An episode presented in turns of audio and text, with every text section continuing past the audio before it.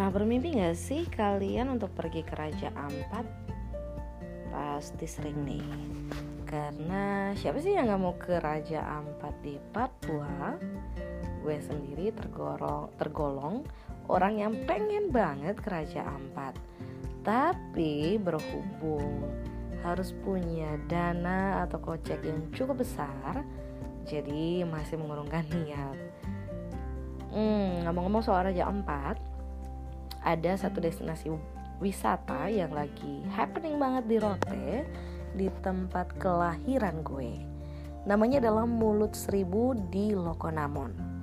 Mulut Seribu ini dia um, seperti teluk yang ada gugusan-gugusan kecil, maksudnya gugusan-gugusan gugusan-gugusan pulau-pulau kecil yang ada di laut Mulut Seribu, persis mirip kayak di Raja Ampat. Kalau misalkan teman-teman kalian lagi ada perjalanan dinas luar kota, misalkan ke pulau terselatan di Indonesia yaitu di Rote, kalian bisa banget nih berkunjung ke Mulut Seribu yang ada di Lokonamon, tepatnya di Pulau Rote. Gimana sih bisa sampai di Pulau Rote? Nah, e, kalau banyak sih orang yang nanya, Rote itu apa sih? Dia uh, kota. Rote itu bukan kota, Rote itu kabupaten. Terus kalau mau ke Rote dari Kupang, jadi kalian harus naik pesawat dulu. Misalkan kita di Jakarta, dari Jakarta menempuh waktu ke Kupang itu sekitar tiga jam dua puluh menit. Terus dari Kupang kalian harus stay satu malam dulu untuk bisa nyebrang ke Pulau Rote. Karena penyeberangan di Pulau Rote itu kapal ferinya hanya menyeberang, hanya uh, jadwalnya itu hanya ada di pagi hari. Kapal cepatnya di jam setengah jam sembilan, eh jam jam sembilan, dan kapal lambatnya itu di jam delapan. Jadi kapal lambat itu satu jam lebih cepat dari kapal cepat untuk per, untuk keberangkatannya. Jadi dari Kupang, misalkan dari Jakarta ke Kupang, kalian waktu terbang dari Jakarta itu pagi, sampai di Kupang sudah siang. Harus stay nih satu malam di Kupang dulu. Terus besok pagi-pagi berangkat untuk naik kapal feri untuk nyebrang ke Pulau Rote. Karena Lokonamon ini, uh, karena Mulut Seribu yang ada di Lokonamon ini dekat dengan pelabuhannya kapal lambat, jadi kalian harus naik kapal lambat, kapal feri lambat. Itu kira-kira nih ya jarak perj- uh, perjalanan yang ditempuh dengan feri lambat dari Kupang ke Rote sekitar tiga jam. Ya kalau sendiri sih pasti berasa banget, karena gelombang di daerah timur, khususnya di daerah Kupang menuju Rote ini sangat-sangat tidak bisa diprediksi. Dia bisa hari itu gelombang yang lumayan tinggi, tapi hari itu juga kalau misalkan uh, laut lagi bersahabat, bisa aja gelombangnya tenang-tenang saja. Jadi ya kalau mau pergi, ya kalau mau mencoba sensasi, sensasi gelombang menaik feri lambat, ya silakan aja, gak masalah. Kalau di feri lambat sendiri, kalian tidak akan berdiri sih, karena ada tempat duduknya, terus ada Uh, tempat tidurnya juga. Jadi mau pilih yang di tempat duduk biasa atau mau pilih berbaring yang ada kasurnya. Jadi kalau kalian merasa uh, bosan nungguin tiga jam perjalanan dari Kupang ke Rote, kalian bisa tidur tuh karena sudah ada kasur yang disediakan oleh pihak kapal.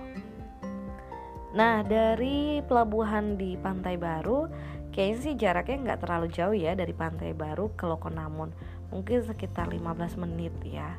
Jadi kalian bisa sewa tuh, kalau misalkan memang nggak tahu, belum ada kendaraan sama sekali, bisa sewa sih mobil pick up di situ atau ojek. Kalau saran saran gue sih yang paling benar sih ojek. Kalau kalian single, kalau kalian melakukan single trip ya ojek sih udah paling tepat. Tapi jangan heran nih, maksudnya jangan sampai kaget atau heran karena perjalanan menuju Lokonamon ini ada jalanan yang belum diaspal. Kalau dari Pantai Baru menuju kampung nenek gue sih udah sampai di aspal semua, jadi jalanan pasti licin, jalanan pasti halus, cuman memang naik turun bukit.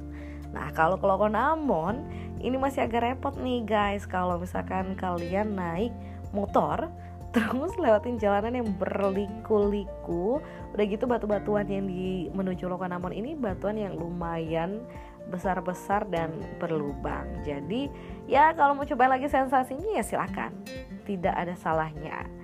Tapi untungnya perjalanan yang akan membuat pengalaman, akan menjadikan itu pengalaman baru bagi kalian akan terbayarkan saat kalian sampai di Mulut Seribu.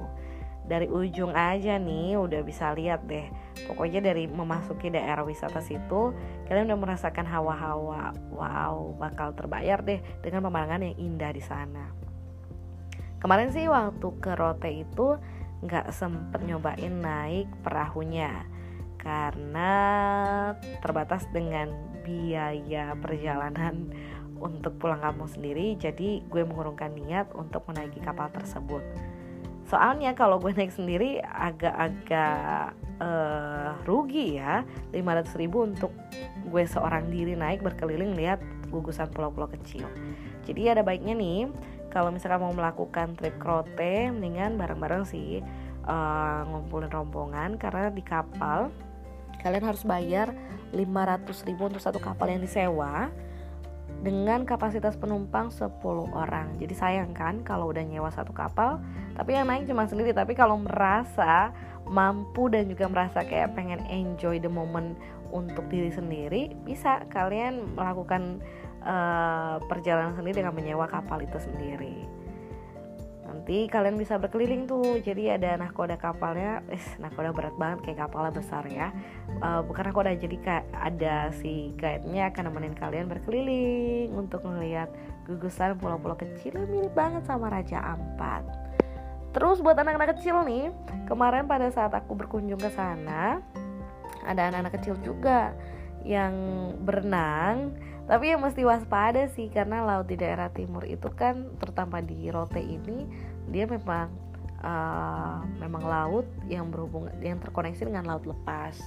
Jadi ya memang harus hati-hati. Kalau memang mau berenang, misalkan ada anak kecil yang ikut dalam trip kalian, ya boleh-boleh aja, sah-sah aja, asal tetap didampingin sama sama kalian, sama orang tuanya. Nah kalau misalkan jadi dia ada tangganya gitu, turun dari parkiran, turun ke bawah jalan, terus ada tangga turun lagi menuju ke pantainya sama lautnya itu. Jadi kalian bisa bersentuhan langsung dengan airnya. Aduh, itu jernih banget, teduh banget. Pada saat gue kemarin kesana itu teduh banget. Serasa semua masalah, beban hilang. Lihat lautan yang warnanya hijau, hijau-hijau muda, terus biru, hijau tua. Ah, lucu banget deh. Terus kita juga bisa lihat, uh, karena airnya jernih, kita bisa lihat uh, karang-karang yang ada di bawah laut. Terus kita bisa lihat ada kepiting. Oh, banyak banget.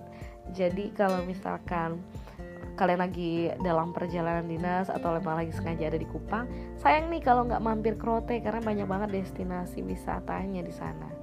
So planningin yang baik kalau kalian mau trip ke sana.